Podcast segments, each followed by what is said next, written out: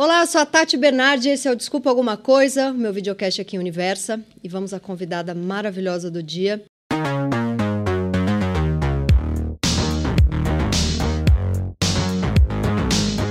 Filha de pernambucanos de Jandira para o alto luxo parisiense, ela é historiadora, influencer, comunicadora, geradora de conteúdo, marqueteira, modelo, referência estética minimalista, rainha do chapéu e dos acessórios, capa da glamour, capa da Casa Jardim, já teve banda de rap. Ela quer andar na rua e causar, quer que as pessoas se cutuquem e perguntem: quem é aquela mulher? Ela é Laís Roberta, a Robertita! Gente, nem eu sabia que eu era tudo isso. Muita coisa! Você teve banda de rap? Eu tive. Eu você tive, cantava? É, eu, quando eu tinha em torno do quê? Uns 15, 16 anos. É, que No meu de- ensino médio. E você não vai, não vai mais explorar o seu lado musical? Quem sabe? É uma meta. É. Vamos Você tem gerenciar uma voz muito bonita. A hora Muito que você chegou, obrigada. eu falei, gente, Obrigada. que sensuales. Ah, obrigada. Muito sensuales. Muitíssimo obrigada. Bom, vamos lá. É, eu fiquei vendo um monte de entrevista sua Hum. e eu percebi uma coisa muito, muito boa. Que você não quer muito esse lugar de a trajetória pelas lentes da dor e da tristeza. Porque esse é um, um certo lugar de um aprisionamento para a mulher preta que vem da periferia, né? Ah, me Exato. conte a sua trajetória de dor. É um lugar, né? Você chega toda chiquérrima, maravilhosa, bem-sucedida. Me conte sobre sua trajetória de dor. É um pouco isso, assim? É, vira um folclore, né? É quase que uma história, não que seja sensacionalista, porque é a minha história real, mas se a gente continua reforçando essa narrativa, acaba virando quase que uma narrativa heróica, de grandes feitos, como, olha, ela saiu da periferia, que é um lugar muito legítimo, que é um lugar onde a minha família ainda vive, os meus amigos ainda vivem, é, e aí hoje ela está num lugar muito. Não, não é para ser isso, né? É para ser uma linha do tempo uma linha do tempo que todo mundo tem, mas não se, né, se afixar nisso, Sim. nessa história, como se fosse a única história que eu pertencesse. Sim. Então e tem eu um pouco tento... esse aprisionamento, né? Ah, tem. super, né?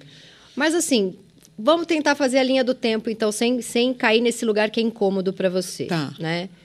Conta um pouco, porque assim, eu sei, porque eu pesquisei, Uhum. mas é muito bonito você contando. Conta um pouco assim, você tinha acabado de, de mudar para Paraíba para estudar, e aí mudou tudo. Mudou tudo, né? Você estudar história, é isso? Não. Isso, eu Tá. ia estudar na Universidade Estadual da Paraíba. E aí minha mãe foi diagnosticada com câncer de pâncreas. E eu lembro que eu tinha acabado de chegar lá, Novíssimo. novíssima, era um novo momento. E aí a vida falou assim: não, volta para cá. Não só voltei, como eu enfrentei um dos piores, se não o pior momento da minha vida. Né? É, e isso é um fato, um fato que marcou é, muitas coisas da minha vida e muitas tomadas de decisão. Então, eu estava na Paraíba, minha mãe, voltei para São Paulo, minha mãe faleceu após quatro meses. E aí eu decidi fazer au pair. Eu ia para os Estados Unidos ser babá. E aí veio a pandemia. E aí veio a pandemia. Então, pela segunda vez, a vida falou assim: olha, não. Esses seus planos realmente não vão acontecer. E aí tudo me guiou até aqui. Então nós estamos aqui hoje porque duas vezes a vida falou não para mim. E aí você não entende. Uhum. Veio né? um grande sim. E aí eu levei um grande sim. E agora estou aqui com Tati Bernardi. Ele levou um grande sim. Se chegou até aqui comigo, então não sei como é que tá aí essa trajetória. Não, mas aí durante a pandemia rolou uma coisa assim, para várias pessoas que eu conheço, um meio vai ou não vai, né? Exato. Eu, eu falo que eu tento ser o mais responsável possível para não beirar uma positividade tóxica, né? Porque Sim. simultaneamente são dois extremos. muitas coisas ruins aconteceram em escala mundial, né? que é a pandemia, e muitas coisas aconteceram de um lado totalmente é, positivo e otimista, para justamente para essas pessoas que estavam nesse vai ou não vai. Então foi o não ou foi o sim de vez. E a internet, quem esteve na internet, quem conseguiu produzir, comercializar na internet, foi um caminho bem sucedido no meio desse marasmo de. E tava todo mundo doido por conteúdo, dentro de Exato. casa. Todo mundo dá curso agora. Eu mesma, que não Exato. tenho a menor ideia do que eu falo, tem dois cursos já que eu dou. Ótimo, porque estava todo mundo sintonizado no mesmo canal, Sim, né? Então deu, funcionou. E aí como começou? Então, eu Começou sempre... com blazer bege, eu vim em homenagem e falei, olha, o blazer bege, ela falou, não é só ele, tá? Aconteceram várias coisas na minha vida, não bota tudo no blazer bege. Não, mas o blazer, ele virou simbólico, né? O É. simbolismo. Mas eu sempre tive uma comunidade, porque eu sempre fui essa pessoa que... Dava é, real, do seu jeito maravilhoso. Exato, eu sempre fui muito subversiva, sempre fui muito questionadora. Eu sei que parece até uma frase de efeito, ah, é subversiva. Mas eu era aquela filha que minha mãe falava às vezes: Meu Deus, Que que eu faço O que, que eu faço com você? Mas eu sempre mobilizei opinião pública de alguma maneira. Eu- a minha opinião sendo certa ou não, eu sempre colocava ela na mesa. E trazia outras pessoas para pensar comigo. Então eu tinha uma pequena comunidade, que, não que você como falava? hoje. Antes da pandemia, você tinha essa comunidade, era o quê? Antes. 20 mil pessoas. Então, eu tive um grupo de rap. E aí, quando eu tive esse grupo de rap, eu fui letrada. Eu fui letrada quanto à minha raça, quanto o lugar que eu vim, que eu pertencia, à minha família. Eu tive um entendimento de quem eu era. E a partir do momento que eu tive esse entendimento, eu comecei a levar, a democratizar esse conhecimento para outras pessoas. Então, foi quando eu comecei a falar sobre negritude, quando eu comecei a falar sobre corpo, sobre racismo.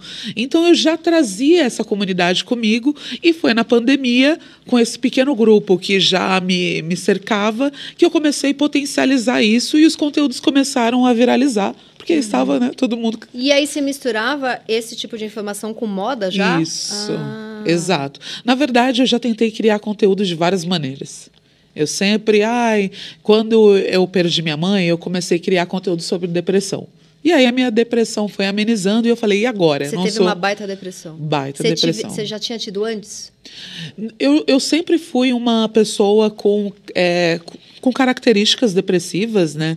Porque eu sempre fui uma criança gorda, é, sofri muito bullying na escola. É, então, esse letramento, que é numa linha do tempo muito recente para meninas, mulheres negras, isso pensa em 95, né? 98, 2000, uma criança. A única referência que tinha próxima a mim era o Fat Family. E era o Fat Family nesse lugar muito caricato, muito cômico, nada legítimo.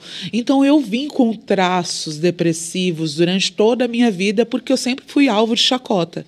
Então, quando eu criei, eh, comecei a criar conteúdo sobre depressão após o falecimento da minha mãe, foi aí um monte de coisas, né? Então era uma é, vim de uma trajetória muito sensível, mesmo com esse letramento, mesmo sendo milituda, mesmo convidando outras pessoas a pensar comigo Mas quando é eu chegava em mistura, casa. é porque você mistura o que você sabe com vulnerabilidade. Por isso que Exato. também conecta. Se fosse só de um lugar professoral, talvez não conectasse tanto. né? Exatamente. E aí eu comecei a fundir tudo isso, né? Então eu trouxe o meu background de, de militância, de letramento, de história, mas a minha identidade visual, bati no liquidificador e sirvo isso E aí. colocou um blazer bege. E coloquei um blazer bege. E tem uma coisa que eu fiquei pensando, é, que você. Porque, porque tem uma coisa meio parisiense, assim, né? Uhum. E ninguém te cobrou nesse lugar de. Mas e a ancestralidade? de- Você vem de uma família de Pernambuco, você é preta e você fala de looks parisienses. Te cobraram desse lugar de ancestralidade? Eu de- acredito que não, acredito não, eu não fui cobrada, porque o meu trabalho ele é quase que uma alfabetização, né? Então, como que as pessoas vão me cobrar algo que elas mal têm parâmetro para me comparar? Então, eu não à toa que a minha referência, quanto mulheres negras, gordas, que trabalham com a moda, é muito escasso. Porque ainda em 2023 isso não existe. Então as pessoas em nenhum momento me cobraram porque elas estavam sendo invadidas pela minha imagem. Elas estavam sendo impactadas por aquilo. Então as pessoas. Nem, nem, é- é- é- nem vai, né? Nem ela, vai. Ela tá ali só ali. Porque elas são assim, Uau, é, que, que- Como assim? de onde que você tirou essa referência? De Aham. onde que veio isso? Sim, sim. Então, é. E você já sentiu assim? É porque eu imagino que para as marcas é, seja muito legal estar associado a você. Mas aí, de repente, você chega lá e vê que dentro da empresa não tem mulher preta e gorda. Sim. Você já, já passou por isso, assim, de... Cara, é importante eu estar dando a cara para essa, pra essa marca. É importante para a marca ter a minha Sim. cara. Mas e o processo rolando lá dentro? Nossa, isso é o que mais tem, né? Na verdade, o que eu crio hoje, as estratégias, é o como efetivamente a minha presença, o meu trabalho, pode impactar as marcas que querem se atrelar a mim. Então, eu tenho uma lista de coisas que eu topo e que eu não topo e que são exigências, justamente não por luxo, não por, ai, que ela precise. Mas para ter verdade. Mas para ter verdade, para ter verdade na relação. Então, eu não participo de squad com apenas eu sendo uma mulher negra gorda. Que que é? Por exemplo, uma marca vai fechar uma ação e ele contrata 20 influenciadores. Então, serão 20 influenciadoras que irão representar aquela marca por seis meses. Eu não vou entrar para ser um token ali, sendo que não tem outras. Não é possível que hoje, com um grupo de influenciadoras, você vai montar um grupo apenas com mulheres brancas e magras. Então, eu não aceito estar entendi, ali. Entendi. A minha equipe convida a marca, tá? Então, vocês querem trabalhar com a Rô? Vocês precisam chamar outras influenciadoras. Então é isso que eu tenho mobilizado com a minha equipe para convidar essas marcas para um lugar de incômodo. Uhum. Então é um convite sutil a, a, diálogos incômodos, entendeu? E esse estilo dessa moda minimalista meio parisiense, você tinha dificuldade de encontrar do seu tamanho? Ainda tenho. Ainda tenho. É, é, sempre. Eu, sou, eu sou uma garimpeira nata, assim, né? Eu falo que pessoas gordas são garimpeiras natas, porque a gente pega um pedaço daquele pano, um pedaço do carpete, dá um nó, dá um laço, costura, e a gente faz acontecer. Então, não à toa esse simbolismo do bege branco foi porque foi o, be o, o blazer que eu achei do meu tamanho num brechó. Então, ironicamente, ele era um blazer bege. Mas porque, é era, muito... porque é difícil achar um blazer do seu tamanho. Exato, exato. Por então, que, as marcas não fazem? Porque as marcas ainda elas não têm uma consciência do mercado e da exigência eu dessa demanda. Eu tenho dificuldade muitas vezes de achar. Eu sou uma pessoa bem magra e às vezes tem loja que fica tudo pequeno, não, não me serve. Eu penso, quem que usa isso? Eu, eu, hoje eu tenho algumas teorias quanto a isso. Ou é pura, única, exclusivamente gordofobia não quero, não quero produzir, não quero atrelar minha marca, minha identidade a esse grupo de pessoas. É, ou ou é a segunda possibilidade, ou é porque essa marca ela não tem profissionais, modelistas, designers que tenha consciência e o conhecimento, a expertise para produzir para essa, equipe, para essa equipe, para essa comunidade, ou eu, eu não sei. Eu, a terceira eu fico assim, não é possível. Porque não é falar é... que não tem mercado? É, exato. Tem mercado. Não à toa que eu lancei uma coleção e um dia a nós esgotamos. Exato. Esgotou. Nós, nós esgotamos. Ou seja, é burrice mesmo. É, é burrice. Eu, é eu, falta de visão mesmo. Olha, se você não quer se atrelar, pensa numa questão mercadológica, de capital. Uhum. Putz, eu vou gerar lucro absurdo se eu produzir para essa comunidade, mas nem isso. E uma coisa que eu fiquei pensando que eu acho importante a gente falar é sobre acesso à saúde mental. Você falou que teve depressão. Sim. A sua mãe, que passou por um câncer, teve dificuldade em tratamento, e é um câncer. Sim. E saúde mental para chegar? Porque na época você não tinha condições financeiras Exato. quando você teve a depressão. Você teve um, um acesso fácil? Você conseguiu não. cuidar da sua depressão? Não. Não à toa que eu sou uma pessoa que tentou suicídio. Nossa. Exato. É, e eu falo isso abertamente, justamente é, para as pessoas entenderem o sobreviver. É, eu, em dado momento, eu escondi é, da minha família, eu escondi dos meus amigos. Você não queria ser mais uma tristeza, eles já Exato. tinham perdido a mãe, a mulher. Exato. É, e aí, é, esse acesso ele foi tão restrito, porque você, obviamente, como psicanalista, entende que adorei, nós... Adorei, eu estou só estudando, mas gostei, ah, gostei. ah, mas eu já jogo, porque já, aí a gente já, já se apropria. Abracei, abracei. Exato. Mas dentro de uma linha do tempo, eu sempre falo de linhas do tempo, porque né, historiadora é para construir mesmo. Mas isso, esse acesso é muito recente. E, e recente, assim, coisa de quatro anos três anos, popularizar o discurso sobre saúde mental ainda é algo muito recente. Quando você chega dentro da periferia e você fala sobre saúde mental, as pessoas elas ainda não entendem o lugar de conhecimento, do conhecimento das suas vulnerabilidades. É tipo, você é louco? Você está louco? Então, nós ainda estamos falando de um lugar de consciência muito escasso. Então, imagina eu. Fora morando... achar que é corpo mole, é preguiça, é Exato. é fraqueza. E não por maldade, apenas pela falta do conhecimento mesmo, né? Então, na época, eu morava na Coab, quando eu tentei suicídio. Eu morava na Coab de Carapicuíba, sozinha, ganhando um salário mínimo, sobrevivendo ao luto da minha mãe, que morreu em quatro meses do nada. E que você tinha sem- uma relação de um amor. Eu vi fotinho, você pequena com ela no. Exato, porque minha mãe é viúva do meu pai biológico, então eu tinha uma relação com a minha mãe assim absurda de afeto, de troca, de acolhimento, e eu a perdi. E aí, nesse momento que eu a perdi, eu não tinha acesso à saúde mental, eu não tinha acesso à saúde pública, porque eu mal ia à UPA, eu não tinha carteirinha. Então, assim, Você eu não estava tomando nada? Nada, nada, nada, nada. Ainda passando necessidade, porque estava Exato. sem grana.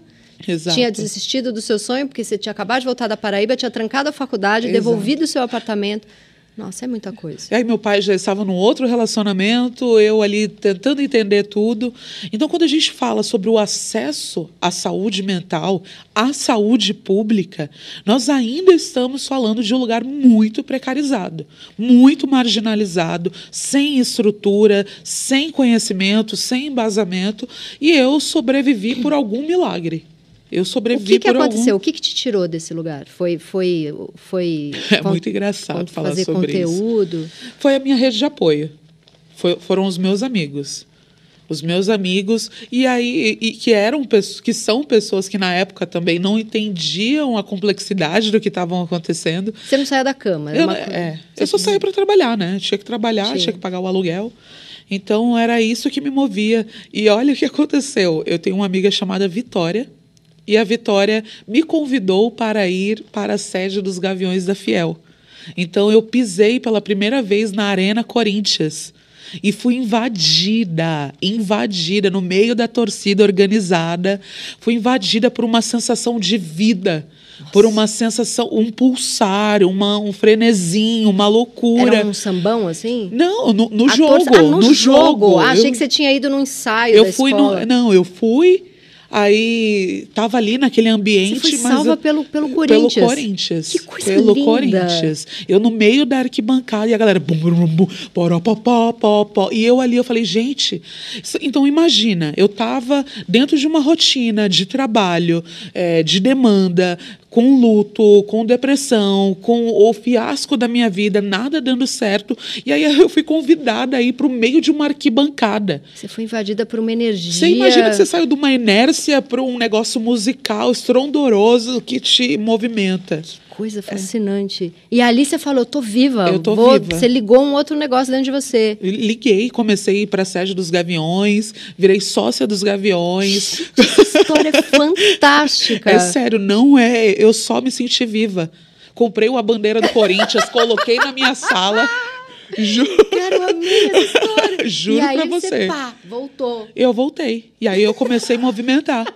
E aí eu tinha uma família. Do nada eu tinha uma nova família. E é tudo muito intenso. Porque quando você começa a ir para jogos, então você pega, sei lá, Libertadores. Então são os jogos da Libertadores. Entendi. Então são uma sequência de jogos. Você tem sua comunidade, sua família. É tudo muito intenso. Fardado, camisa, calça. Você com- pertence àquilo, Eu né? per- Você é. sentiu um pertencimento Exato. também, algo muito. De muita gente, Muita. muita, energia. Cara, e a sua amiga ainda chama Vitória. É Vitó- É tudo muito bom nessa história. Pois é, É Vitória. tudo muito bom, Vitória maravilhoso. Nascimento. E depois, você já com mais grana, você faz terapia, você Nossa, acompanha, tem o seu psiquiatrinha. Tem a psiquiatrinha, psicologazinha. Tem a, todo tem a turminha, tem a turminha da ajuda. Pois é, multiprofissionais, né? Entendi. Mas isso no lugar do maior acesso e privilégio que eu já poderia ter Sim. tido na minha vida. Muito bom. Bom, aí você começou. a- Aí veio pandemia. Depois disso tudo veio o quê? Uma pandemia. É maravilhoso, né? É, apenas isso. Agora tem uma coisa assim, você acha perigoso a gente romantizar? Não fosse toda essa dor, não teria, não, não estaria aqui hoje com esta força? Ou é preciso também dizer, porra, Eu acho que a gente pode dosar. isso, é porque Nós o romantizar podemos- é perigoso, né? O romantizar ele é muito perigoso, assim.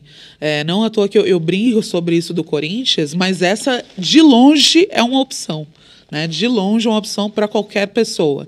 É que no momento que eu tive de acesso, porque eu deveria ter sido amparada por profissionais muito antes Sim. disso. Né? Não, pra, muito pra antes correr de o tudo. risco de, de, da gente perder você. Na verdade, eu Brasil. tive um pequeno acompanhamento enquanto minha mãe estava fazendo o, o tratamento oncológico, porque tanto ela quanto os familiares que estão passando por um processo de tratamento é, com a quimioterapia são amparados pelo profissional. Só que minha mãe faleceu muito rápido.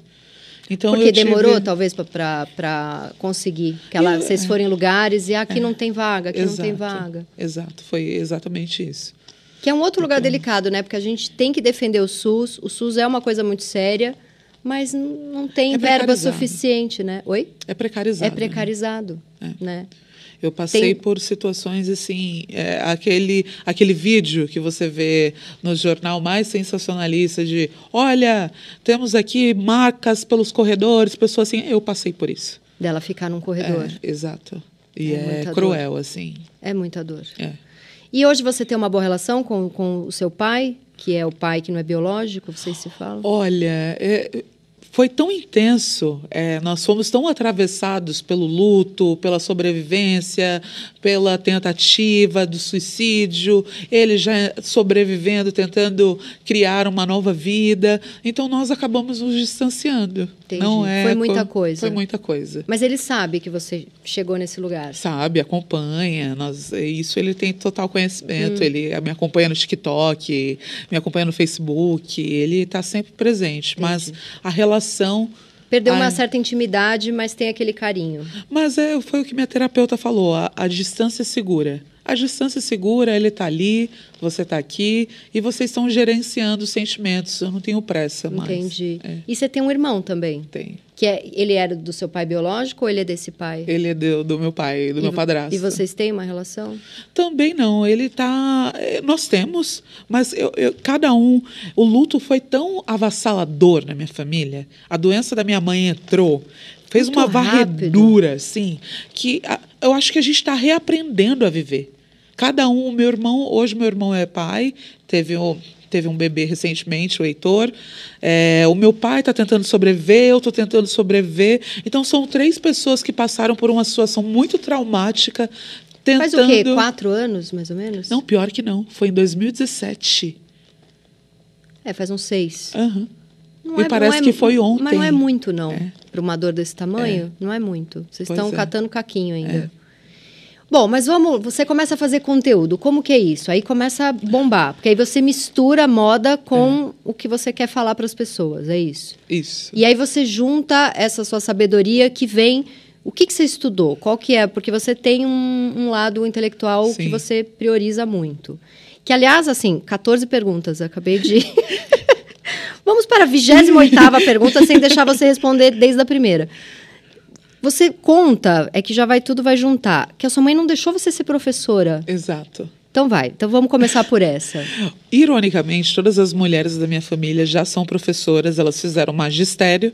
E, e, e as poucas mulheres que estão na academia são professoras. É, e aí eu lembro que eu passei na UFMG com 17 anos e minha mãe para fazer história e minha mãe não quis que eu fosse. Porque ela falou, para a família. Você passava em tudo, né? É, é, esse é o meu orgulho. Isso Você eu não tenho nenhuma modéstia. Tudo. tudo que eu fiz Todas eu passei.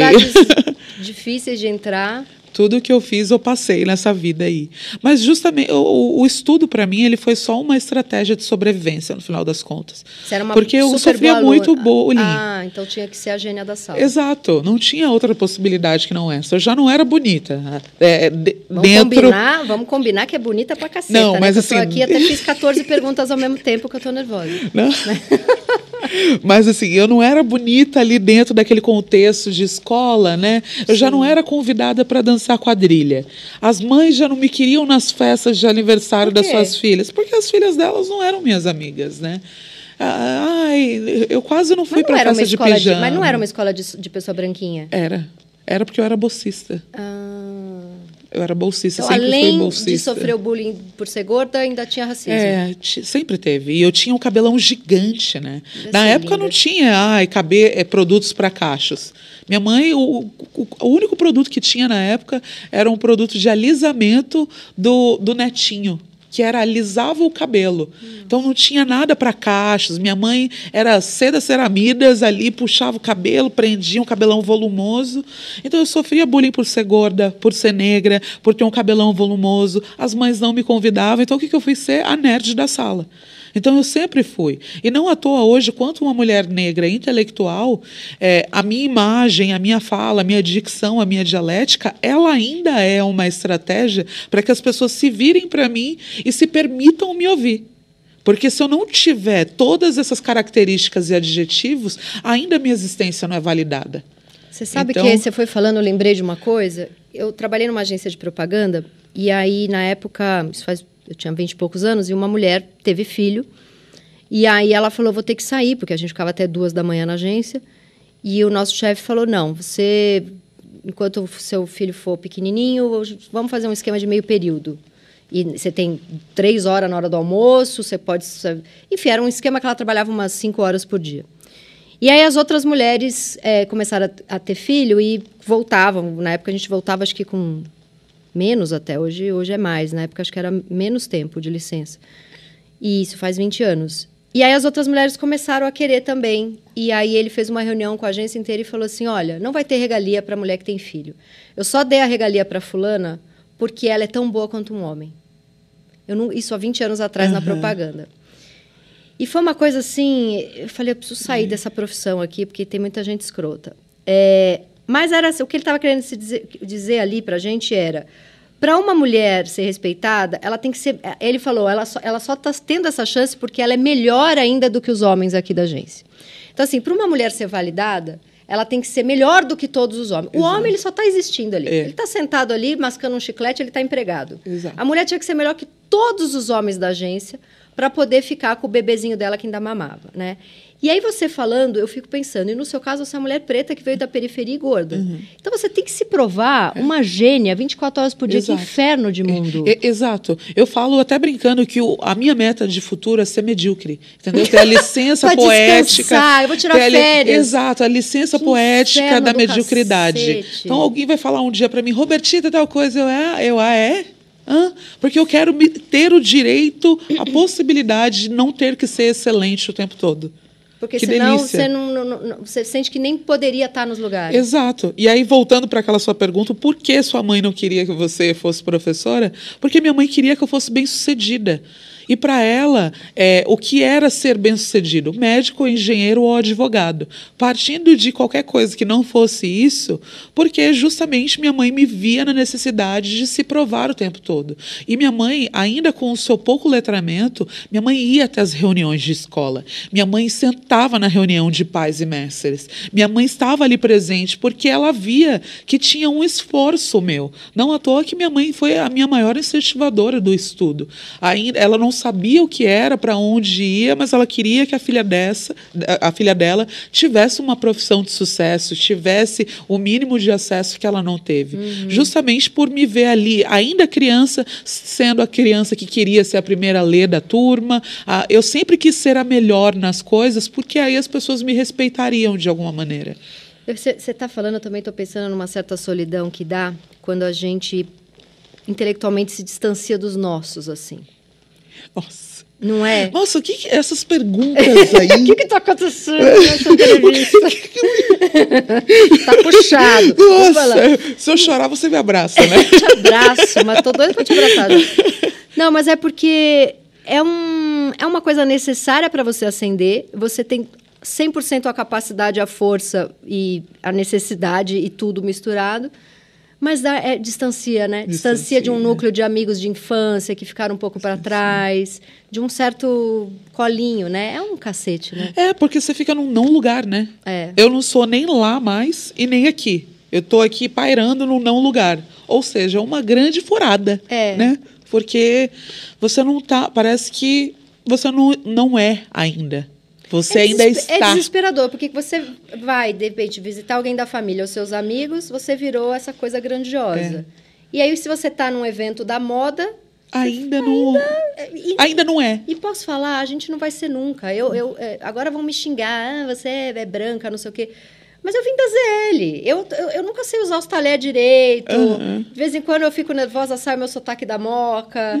Eu, sabe, eu, eu tô aqui falando com você, tá, diretora, senta direito, porque a minha vontade é ficar assim, ó. E Pois tem uma é. coisa, eu, eu, eu sou perseguida por um não pertencimento. É, isso, isso rola uma, uma solidãozinha. né? Ah, com certeza. E tem né? uma coisa assim, eu percebo meu pai, tô morrendo de saudade do meu pai, mas o meu pai, ele não vai num aniversário meu, porque ele fala, o que, que eu vou conversar com aqueles seus amigos que fizeram o mestrado, sabe? Eu acho que quando você fala também um pouco dessa distância, talvez... Então, eu entendo. Um são, pouco- várias, é. são vários braços, né? Ah, o quê? É o luto, é o distanciamento, é, às vezes, a falta de. Você não está convivendo mais ali, então aquela pessoa se torna desconhecida, mas aí simultaneamente tem uma grande admiração, porque hoje eu ocupo para minha família um lugar de bem-sucedida, então eu já tenho também essa pressão de me manter nesse lugar para pessoas da minha família que não têm referência, então para eles eu sou rica, Esse é outro sou bem cansaço, é, né? Você precisa ser referência para muita gente. eu adoraria que meu trabalho fosse apenas, única e exclusivamente o look do dia. É. Mas tem uma bagagem social tão grande das costas que vem junto. Sim. Imagina eu tô num rolê, às vezes tô ali, tomando um vinho, tomando um drink, tomei a... Aí vem uma pessoa chorando. Tipo, putz, Robertita, não imaginava que te encontrar aqui. Você me ajudou em tal processo da minha vida, não sei o quê, nananana. E eu entendo que isso é legítimo, eu adoro essa abordagem, eu acho muito importante. Mas é, é sempre um viés social que me pega de surpresa. Entendi, não dá para você... Você traz muita gente. Muita gente. Você traz muita história. É. Mas isso é tão bonito também. Você não dorme. Ai, que orgulho! que grande gostosa! É que eu fico Adoraria. imaginando. Imagina você ali naquela fase que você estava totalmente sem grana, deprimidaça, você se encontrar num bar agora, assim, ó. Você não ia falar, É. Robertita do futuro? É, Me eu deve- ajuda eu aí. deveria lembrar mais disso, na É, verdade. Me abraça aí. Porque às vezes a gente entra no modo automático também, né? Uma coisa que minha É, terapeuta que é fala, vai também. curtir. É, vai curtir. Aí eu aqui, não, tem que entregar, que não sei o quê, busca o pai, para, você tá louca. Mas tem uma coisa também assim. Te enchem o saco de você estar falando de questões sociais e usando grife? Já falaram alguma coisa? Olha, pior que não. Nenhum momento. Eu acho que uma questão pontualmente, é, al- algum dia alguém vem falar, nossa, mas esse produto é muito caro. Tá, mas eu estou, num, eu sou uma mulher negra em ascensão, então é natural que é, as coisas, as dinâmicas, os preços, os valores, eles mudem. E as marcas que querem se atrelar a mim mudem. Então eu tive que falar para minha comunidade que a mulher negra, ela não precisa, ela não deve ser reduzida ao, ao único lugar de marginalização. Porque senão nós não vamos entender que pessoas pretas ascendem e, e começar a, a entender os novos símbolos que essas pessoas permeiam. Porque senão eu vou ter que, ser que sempre trabalhar com o quê? Com lojas de um, de um real. Eu sempre tenho que estar atrelada à- àquele lugar de vulnerabilidade, de mazela, porque a, a mulher negra ela não pode ser atrelada a um processo de a um, pro- um produto de luxo. Então eu tive que letrar a minha comunidade de que isso é comum e de que isso se tornaria comum e que deveria ser comum. Porque essa divisão, ela é nitidamente um processo histórico maldito, né?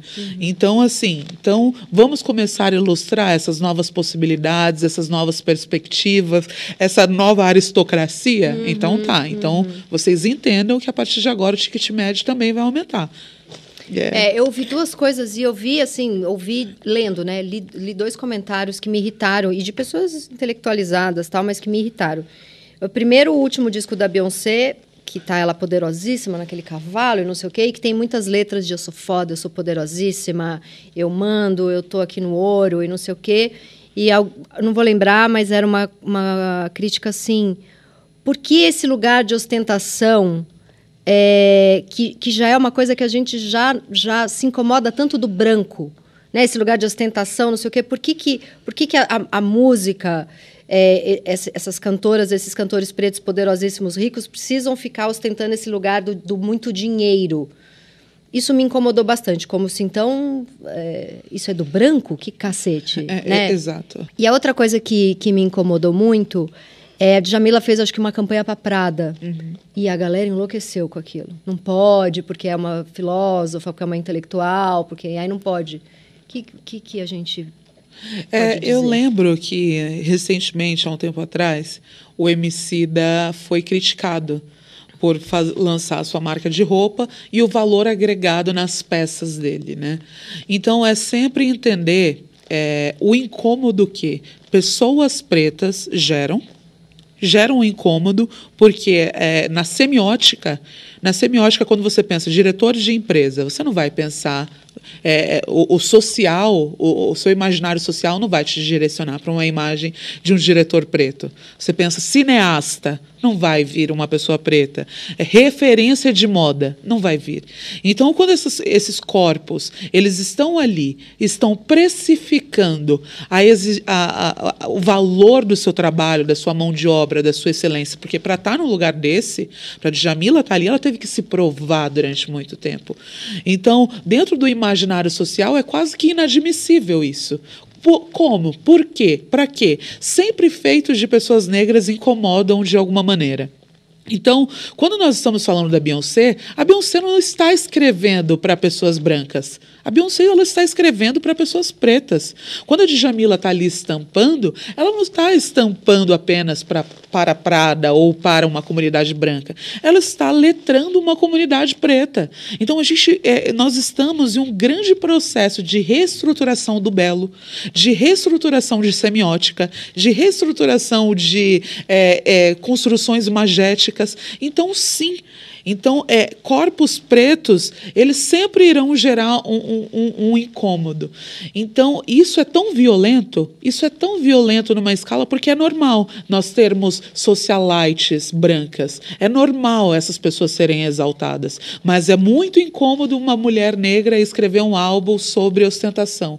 Por quê? Porque ela está injetando autoestima é numa comunidade. É, é, racismo puro. E a pessoa tá... manda cinco páginas para uma ilustríssima um, pra, ah, perder um tempo, não? Assim, é, olha, é...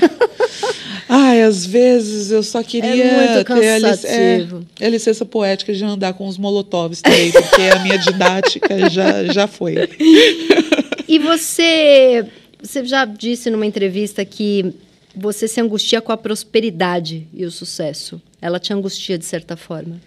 Ela angustia porque, simultaneamente, é, quando as pessoas são pretos no topo, é, você chegou lá, você venceu. Não, eu estou longe de ter vencido. Eu estou longe, os pretos estão longe de estarem no topo. Então, é, essa angústia, ela vem de um lugar de consciência, consciência social. É, é, não, não tem como falar que, olha, nós estamos hoje num lugar de equivalência de direitos, de acesso. Nossa, nós não. estamos muito longe. Então, a prosperidade, ela angustia porque eu ainda não tenho nada ganho eu ainda tenho que fazer a manutenção Todo e a construção dessa riqueza. Exato. E, e, ela angustia porque quando eu olho para trás, quando eu olho para Jandira, eu ainda não consegui puxar os meus. Quando eu olho para Pernambuco, eu ainda não consegui puxar minha família. Eu adoraria. Então, isso é angustiante porque você está mais do que nunca no não lugar. Ai de mim se eu não tiver administração financeira. Ai de mim se eu não criar conteúdo. Ai de mim se eu não for uma máquina de, de uma, quase uma metralhadora de, de conteúdo. Porque quem não é visto não é lembrado, quem não é visto não é lembrado duplamente se você ocupar, pertencer a um corpo como o meu. Eu tenho uns amigos então, que falam para mim, por que, você não descansa? Eu falo, porque eu não sou herdeira. Porque eu não posso. Herdeiro descansa muito, é, né? É, é, nossa, que delícia. E aí eu sou estressada. O período sabático, o período sabático, ele é, um, ele é assim, o resultado do alto privilégio da branquitude. Vê se pessoa... porque assim... Tem algum lugar de culpa? Culpa? Às vezes, eu já tive mais. Eu tive também Ih, terapia, ganhei um né? dinheiro esse mês aqui, dá uma certa culpa. Terapia. Terapia nela, terapia é. nela. E por que a culpa? Porque a culpa, porque você não tem. Então imagina, por exemplo, meu pai é motorista de bitoneira. É, e eu já tentei falar para ele: vem trabalhar comigo, vem fazer alguma coisa. Você acha que uma pessoa que é dignificada pelo trabalho vai querer largar para querer trabalhar com a filha? Não vai ele a, existência dele se valida pela mão de obra dele. Sim. Então, aí, e ele sabe que eu ainda não tenho nada a ganho, né? Mas pensa, meu pai é motorista de bitoneira. O meu trabalho uma presença minha é dez vezes o valor que o meu pai ganha. Uhum. Como não sentir culpa? Uhum. Como não me sentir distante dessa realidade? Uhum. E como eu viabilizo isso para que isso vire uma ponte para que eu possa trazer meu pai comigo, para que eu possa trazer a minha família? Porque óbvio que o meu trabalho ele é para uma comunidade, eu sou uma pessoa pública, eu estou ali, mas eu penso muito na minha família porque eu não posso me distanciar disso, eu não tenho direito, eu não devo me distanciar. Você tem angústia do aeroporto? Porque eu, quando comecei a viajar, meus pais nunca viajaram, assim, uhum. nunca foram para a Europa, nada. Minha mãe foi, acho que, uma vez, né? Minha mãe tem 75 anos de idade, saiu do... Foi uma vez para Disney comigo quando eu era criança, nunca mais viajou fora do país, assim. Meu pai nunca saiu. Acho que meu pai andou de avião uma vez na vida e foi para... Quando era moleque, foi para a Amazônia. Tipo, nunca saiu do país. E aí eu tenho angústia do aeroporto. Eu piso no aeroporto e falo, puta, o que que é ela? Ninguém viaja na família, viajo eu? Ah, eu vou viajar? Ah, tá se achando. Ah, acendeu, acendeu. Quando eu vou ver, eu já tô com uma baita crise de pânico. Pois é. Aí que entra a terapia, né? Aí que entra, porque eu falo que eu sempre pensei, vamos ocupar, preciso ocupar. Só que eu não pensei na parte 2, pós-ocupação. Então, como que, ser, como que é a relação com o dinheiro? Como que é a relação com o não lugar? Como que é a relação com a culpa? Como que é a relação com a prosperidade? Então, é, nós estamos construindo isso. Nós, quanto mulheres, estamos construindo isso. Mulheres empreendedoras, mulheres chefes, mulheres líderes, mulheres. Então, é, nós estamos nos é, criando essa bagagem e esse roteiro para que nós não sejamos minimizadas, que os nossos feitos não sejam minimizados. Porque se eu trago a minha culpa, o meu sentimento sempre para o centro da mesa, eu não vou viver nada do que eu deveria estar tá vivendo. Sua analista manda você se divertir, né? É, ela manda. E você está conseguindo? Ah, eu tento. Tá se eu divertindo. Tento. Tá eu se divertindo. Ah, a gente vai chegar na parte que ela está se divertindo é, bem. Daqui chegar. a pouquinho. Vamos então agora para o maravilhoso quadro Me Engana Que Eu Posto. Que é onde a gente vai descobrir que você mentiu alguma coisa. Eu tô achando que ela não mentiu nada aí. Me ajuda aí, direção.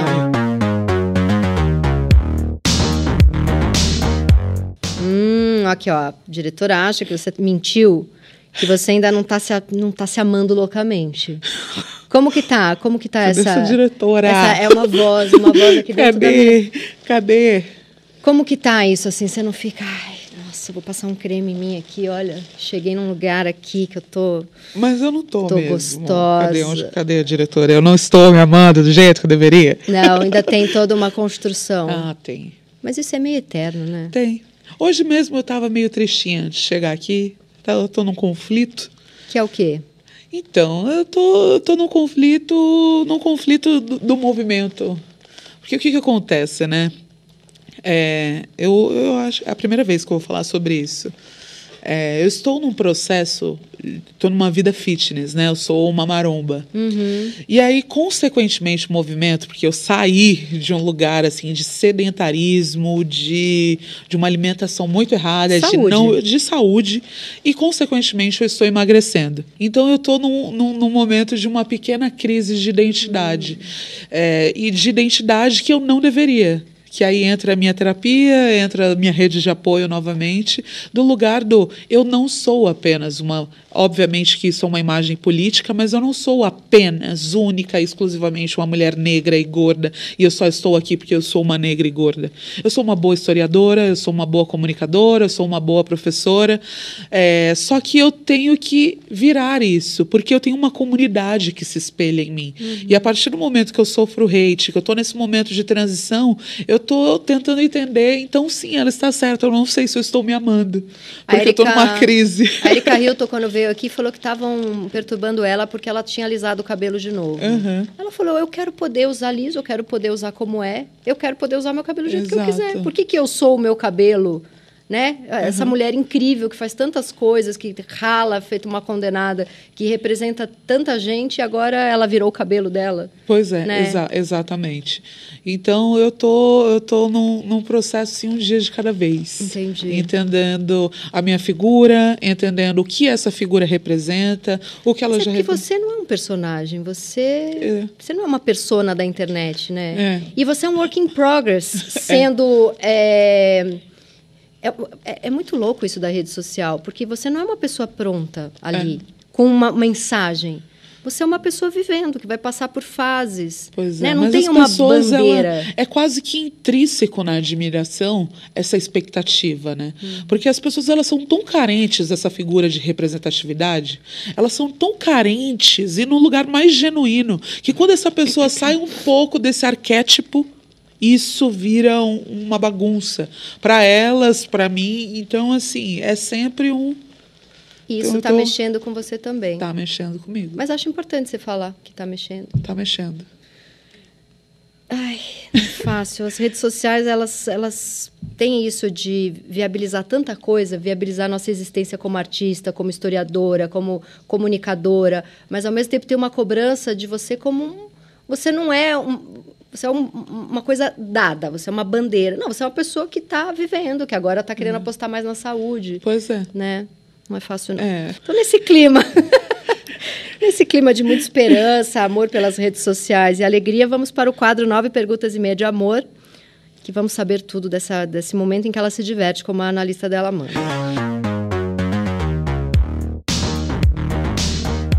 Vou começar te perguntando se você está namorando. Eu tô. E como tá? Tá ótimo. Eu tô num relacionamento não monogâmico, então eu amo bastante gente. Então, essa risada mostra que ela tá, tá se divertindo. E ela topou de cara, como foi? Então, ela já é uma mulher não monogâmica, sempre foi. E eu sempre tive, é, eu sempre estive em relações que a não monogamia sempre fez muito mais sentido, mesmo sendo monogâmica. Então eu cheguei no 28 anos, eu falei, gente, eu acho que a partir de Vou agora assumir os meus eu vou desejos. assumir os meus desejos e vou tentar. Que é uma tentativa que é muito conversa, né? Uhum. São conversas que uma pessoa, mono- um casal monogâmico não sonha em ter. Então, por exemplo, ai, se a gente estiver num rolê e você quiser beijar alguém ou eu quiser beijar alguém, tudo bem? Quando que eu poderia pensar nisso numa relação monogâmica? Nunca. Sim. E aí a gente, tudo bem. E é tudo bem. E aí você já viu ela beijando alguém? Sim. E você ficou tranquila. Ótimo, eu adorei. Deu até um tesãozinho a mais. Nossa, eu adorei. Olha. Gostaria de ver mais vezes, inclusive, amor. Olha, fica a dica aí. E, e na relação que você estava anteriormente, você não conseguiu ter essa conversa? Não, não consegui. E aí você, você sentia vontade de ficar com outras pessoas? É. Eu, eu, eu vivo muita coisa, né? Eu conheço muita gente. Eu sou uma pessoa que gosta de flertar, eu gosto de estar. Qual o signo? É peixes. Ah, peixes. É peixes com ascendente de câncer. Eu deveria ser só uma romântica, mas eu adoro. um- Mas tá viva, né? É, eu tô viva, Tá né? Tô respirando, é isso. E aí você viajava, ficava meio culpada. Exato. Ou eu deixava de viver. Aplicativo. Entrar no aplicativo, ah, tô em outro país, vou abrir aqui, ah, que eu encontro alguém para tomar um drink. É uma possibilidade. Quando você está numa relação monogâmica, isso não é um acordo, né? Uhum. É não que todas as não monogâmicas sejam assim, mas é a configuração do meu relacionamento. Então, E aí, e, e aí, como que é o combinado? Pergunta de tia. Tia que nunca abriu a relação, mas tem vontade. Como que é o combinado se, assim... Ah, já tá ficando pela quinta vez com a pessoa. é, então, aí é- esse é o combinado, é o nosso único, o principal combinado. Primeiro é, não quero saber. Assim, se a gente está num rolê, ambas estão, vou ficar com alguém, tá tudo bem. Agora, se você está desenvolvendo uma relação, é, não quero saber. Agora, se você tem uma, aí essa relação começa a ficar romântica, aí é necessário sinalizar. Porque aí é entender, é, eu e a minha parceira, nós não estamos dispostas a ter um relacionamento poliamoroso. Poliamoroso. É não monogâmico, ah, você está aberta, vai conhecer alguém, vai beijar, vai ter um date. Agora, a partir do momento que isso começa a virar uma relação de verdade, no processo eu não quero saber, mas se concretizou, é sinalizar. Querendo ou não, o relacionamento aberto, a não monogamia, o poliamor, ele vai muito contra a estrutura tradicional religiosa da monogamia.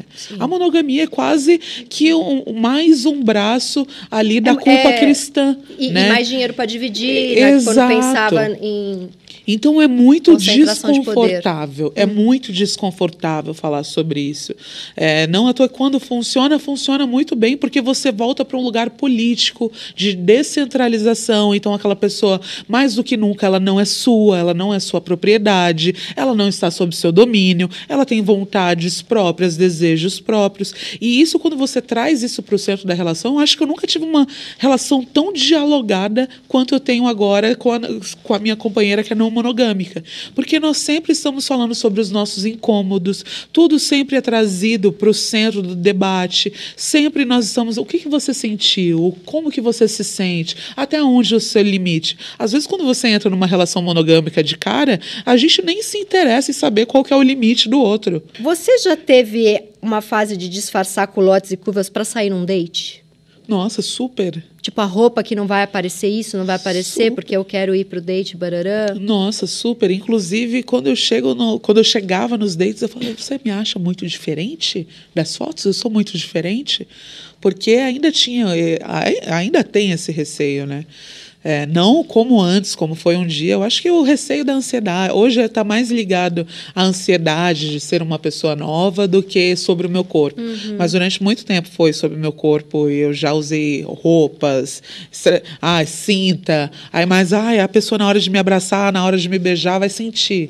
Então, é, é, já tive essa paranoia. entrevistei uma vez a Mac Nóbrega, sabe? Aham, querida. E ela é super querida. E ela falou assim pra mim que uma dificuldade pra ela era entender porque ela, é, ela, ela se relacionar com homens. Alguns iam pelo fetiche dela ser gorda. Ah, mas tem. E o que, que faz com isso? Porque assim, o fetiche não é uma coisa ruim, mas quando ele é num lugar de usar como um objeto, né? O fetiche ele é usar como um objeto, aquelas começam a se atrapalhar na psicanálise. Mas é que assim, num lugar de tesão, tudo bem se ali entre quatro paredes for num lugar de objeto e depois ter todo o respeito, o carinho, o barará. Agora, tem um lugar que é de, de uma perversão, Objetificação. de objetificação, que é diferente de, de um fetiche um pouco mais. É. de viver um momento, mas tem todo um, um- um- um carinho ali. Tem uma coisa. Ela até dividiu, ela falou: tesão em gorda eu aceito. O problema é a objetificação É, de por exato, gorda. é, que, eu é. achei, que eu achei ótimo. que é o que existem, né? Inclusive internamente na nossa comunidade, que tem uma, uma bolinha, né? É, nós chamamos de papa gorda, que é o cara que tem um cara que fica tipo, todas as influenciadoras gordas. Esse cara Ele dá em já cima de ele dá em todas. cima de todas, ele quer ficar com todas, ele flerta com todas. Então é nitidamente um caso de objetificação, né? O que é extremamente problemático, mas isso realmente existe assim. E é muito engraçado porque comigo tem um, um- é, um nicho muito específico. Que tem um, tipo uns marombas que adoram mulher gorda, assim. Então, às vezes, eu abro meu Tinder pra cara, do nada, uns caras gigantes. E aí eu já ouvi de conversa de amigos meus que são marombeiros que falam que eles adoram mulheres gordas por causa do tamanho, por causa da força, por causa. No lugar, assim, animalesco, bizarro, assim. Não do fetiche gostoso, mas do lugar de. E aí, então, eu já, repi... eu já entro num modo de repelir Teve um automaticamente. cara que eu trabalhei e ele gostava de mulher, é muito fiapinho, assim, fiapinho humano, assim, aquela magra que se pegar uma gripe a gente interna. E ele falava que ele, que ele gostava porque ele tinha a, o fetiche na hora do sexo de que ele ia quebrar a mulher.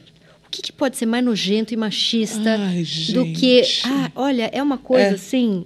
É muito perigoso ser mulher, né? No final é apenas, única e exclusivamente sobre ele, né? Sobre o que ele espera, o que ele deseja, é o que ele é quer nesse fazer. lugar que é muito escuro. É, o, o falocentrismo, assim, exalando, né? Escorrendo pela Não, pele. e quase. E, e, assim, dando sinais de, de, de um feminicídio, É, né? é. De um cara perigoso. Exato. Eu tenho tesão de pensar que eu posso quebrar. Nossa, Por ele, violento ele sempre, sempre ele só paquerava aquela menina que era muito magra e meio minhãozinha além da conta, assim, porque ele tinha essa coisa quase. Olha, é muito Bizarra, doentio. É bizarra. muito, é muito perigoso ser Mas mulher. é. Enfim, continuando aqui num clima de, de pura diversão e sedução, falando coisas leves. Você tem.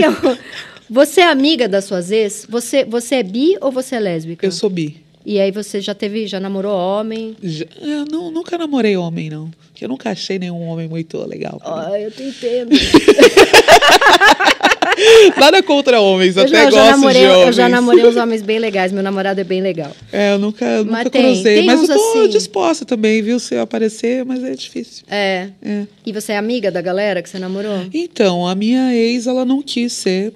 Ainda, mas- ainda gosta é, de você. É, Um beijo. beijo. Você ainda gosta também, né? É. E gosta da atual, porque a gente gosta o quê? De, de tudo. Porque a gente tem muito amor pra dar. Ai, gente, qual que é a minha imagem fazer essa gravação? Puta. Ah, também sou, não tem problema, não. Não, Ah, muito amor. Muito a vida amor. tá aí pra ser vivida. É, muito amor pra dar. E, e você tem alguma fé, religião? Eu tenho. Mas eu, eu sou ex-evangélica, né? Você vem de família evangélica. Não, a minha mãe se tornou evangélica em dado momento. É, eu entrei, me batizei na igreja para aprender música. Me batizei por Hum. loucura, né? Adolescente. Mas hoje é, eu tenho a minha questão da minha ancestralidade. Eu entendi que, quanto mulher preta, é, religiões de matrizes africanas, então eu pendo ao candomblé hoje. É, mas, aí, mas eu não frequento, eu não tenho Mas uma você tem rotina. um cantinho de reza, você tem uma tenho. coisa. Você Tenho, se- tenho os meus orixás. Muito bom, Tenho. muito bom. E o que, que você quer causar quando você anda na rua? Eu vi você falando isso numa entrevista, eu achei tão bom. O que, que eu quero causar? É, Então, eu, eu sempre, hoje, às vezes eu quero ser mais discreta, né? Mas geralmente, igual hoje, hoje eu tô discreta, entendeu? Eu tô mais discretinha. tá média tô- discreta, essa É, jaqueta é belíssima. Isso não é tô- jaqueta, eu não sei falar. É um trench coat. É um trench coat. É. Hoje eu tô minimalista. Mas geralmente eu, eu gosto de, de convidar as pessoas ao Você põe incômodo. brincão, chapéu. É. Inclusive, eu adorei o chapéu dele. Por favor, você pode emprestar o seu chapéu? É lindo. Olha, ele é belíssimo. Ele é lindo, Vamos causar, ele- vamos causar. Olha Pior só. que se eu colocar esse chapéu, ele não vai imprimir, do, porque eu ah, virei vai- chapeleira, né? Como eu sou grande, o tamanho da aba ele é significativo, Entendi. porque eu tenho um ombro ah, muito você tem grande. que ser aquele de não, É, não queimar no sol. Exato, Então vamos é. devolver o seu chapéu, não vai fazer ela causar. Mas é lindo o seu É chapéu. lindo, é um bom chapéu. E aí você, aí as pessoas falam, nossa, ela, ela é uma atriz de cinema? Exato. Ela veio de Hollywood É, direto? as pessoas elas sempre entram num conflito assim, né? E aí causa, porque também é preta, e né, quem é essa mulher em lugar de poder? É Pois muito é. bom causar, né? E aí as pessoas, aí já vem mais um traço do racismo. Gente, eu adoraria não militar, entendeu? O Mas é o inteiro. tempo todo. Aí eu tô num hotel, aí as pessoas já vêm falando inglês comigo. Ah, porque se você tá rica, preta, não é do Brasil. Não é do Brasil. Eu, gente, meu nome é Laís Roberta da Silva. é Laís Roberta da Silva, entende? Sou brasileira, mas aí o racismo ele vem mais uma vez se provando firme e forte, né? Muito bom. e você, e hoje você sente pela internet que você já faz parte de um, de um, de um grupo, assim? É um, é um, é um grupo que está militando pelas mesmas coisas? Você encontrou um- uma galera tua, assim, de internet? Ah, Ou você ainda mantém muitos amigos de infância? Quem são seus amigos hoje? Eu, eu tenho um, um misto dos dois, assim. Eu acho que eu consegui fundir muito bem, porque eu, graças ao universo, eu sou muito boa de amigo. Então, são pessoas muito queridas. Então, tem desde o Gabriel, que é o meu amigo biólogo, professor de Jandira, até a Carol Laureano, que é curadora de arte, e que eles estarão no mesmo lugar conversando, porque é todo mundo querido, do bem. Isso. Então, eu consegui fundir, assim, esses dois mundos. Carrego os dois. Então você está bem cercada de, de muita gente bacana. Sim. E você. Você acha que o luto de perder uma mãe, uma hora ele ameniza ou é uma dor que você vai levar para sempre? Igual, do mesmo tamanho? diminuiu. É aquela velha máxima do ai, calma, vai virar saudade. Vira saudade, só que a saudade é uma linha, não é tênue, né?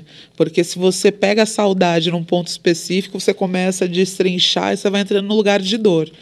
Então, o que, que eu tenho feito é não tentar pensar nos lugares de dor. Semana passada eu estava dirigindo e vi uma ambulância passando.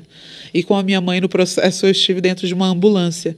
E aí eu me teletransportei para aquele dia, para aquela tarde, para Tem aquela tarde, o barulho da profundo. Aí eu falei, opa, não entra. Aí eu aumentei a, a música, coloquei uma música que eu gostava, comecei a cantarolar, vai para saudade, não é lugar da dor. Então a dor de uma mãe é assim, é um dia de cada vez. Uhum. Eu tenho que escolher não sofrer, porque se eu escolher entrar numa, eu entro. Aí eu tenho que tomar uma dessa. Tomar um negocito. Tenho que tomar um negocito. E você, você tem, você tem um acompanhamento assim, você, você tem, Porque eu já eu tive dois momentos de depressão muito profunda na vida e eu tenho muito medo de voltar para esse lugar. Eu fico o tempo inteiro me policiando. É um exercício de não emburacar. É. Você faz esse exercício de não emburacar porque você já, já esteve lá uma vez. A gente conhece, né? Quando É. a gente tá, entra no caminho para Para emburacar. é, pra emburacar. A gente sabe. Eu Sabe. acho que a gente consegue visualizar. Então, eu, às vezes, eu dou umas desviadas dos buracos, às vezes eu vejo o caminho. Pro... Opa, faço, re- faço retorno. Mas não tem uma coisa que às vezes precisa dar uma emburacadinha para dar uma chorada, para também. para gastar um pouco. Mas eu choro bem, viu? Sou pisciana. Chora É, bem. Choro bem. Abraça choro bem. e vai. É, Muito bom. choro bem. Gente, é uma coisa que eu não queria que acabasse. Agora vamos para a meia pergunta. Alguém que fez bullying com você na escola vem te paquerar hoje na rede social. O que, que você faz? Olha, eu já fiquei com gente que. Já.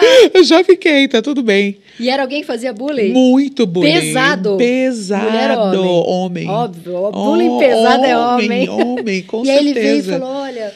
Mas eu cheguei linda, só de raiva, eu cheguei linda. Eu falei, eu tô aqui porque eu quero, hein? Só pra, Deixar claro. só pra deixar claro. E aí? E ele falou: meu.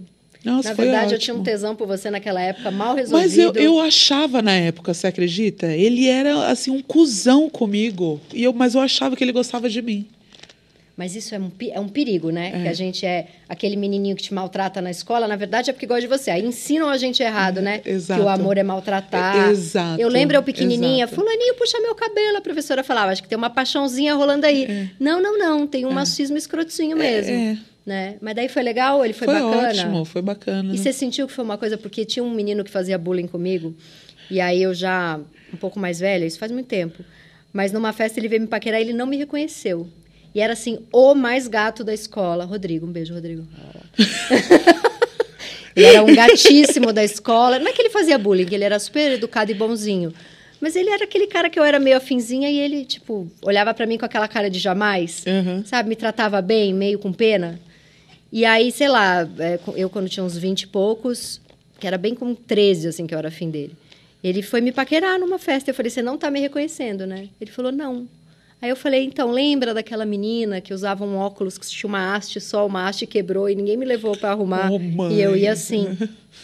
E aí, sou eu. Ele, mano, muda muito. Aí deu uns beijos só de raiva, sabe? É, então, é isso. Aí ficou me mandando mensagem, eu também caguei. É, mas foi isso também. Fui- Mas, eu, mas a- lava a alma num grau. Nossa, a gente merece, entendeu? Essa massagem de ego Nossa, assim. a vingancinha é Ah, gostosa demais. Vingança é um negócio É. bom demais, não é? Você vai querer mais, mas eu não vou. Eu não vou te eu- eu dar, não não, vou te dar querido. mais, não. É isso. Bom, vamos para o quadro Periguete, que é quando a gente dá uma dica cultural maravilhosa. Ah, tá. Pensei que era piriguete. Eu Não, é mais, né? Mais putaria não. É, agora é o momento cultural. Ok. O meu, o meu, a minha dica, eu comecei a ler, e tem a ver com a nossa conversa, o livro novo do Christian Dunker, que chama Lutos Finitos e Infinitos, que é sobre a perda da mãe dele. A mãe dele morreu, é um livrão assim. E aí Boa. ele revisitando tudo que ele sabe pela psicanálise, pela filosofia, para sobreviver a essa morte da mãe. Achei bem temático para gente. E ele tem um outro livro também que chama Uma, Bio- uma Biografia da Depressão. Enfim, eu sou apaixonada pelo Christian Dunker. Essa é a minha, minha dica. Boa. Dá uma diquinha pra gente. Olha, eu estou lento, estou no fim do Caixa Preta da Luísa Brasil. Maravilhoso. maravilhosa, assim, absurda. Uma mulher que está vivendo um momento, que, que vive um momento semelhante ao meu há mais tempo, obviamente. Mas a Luísa, assim, é dona de uma comunicação bizarra. E é, e é ali uma mulher negra em ascensão, né? Uma mulher preta em ascensão. Não em ascensão, porque a Luísa já é riquíssima, maravilhosa, bem-sucedida, mas isso descrito ali com os raciocínios, com a beleza da escrita dela, com o luxo da escrita dela. Então vale muito a pena. Olha, eu vou te falar, eu já entrevistei muita gente. Poucas vezes eu fiquei tão apaixonada por alguém assim. Você é muito Nossa, interessante, que muito coisa gata, boa. muito, Muito obrigada. E você é não monogâmica? muito sé- Não. Eu tô querendo Não de monogâmica. ser. Você tem uma, você tem um borogodó, mulher, que é um negócio assim. Coisa boa. Suei atrás do joelho. Sabe quando sua atrás do joelho? obrigada, amor. Coisa boa, Você muito é um obrigada. arraso. Foi um prazer.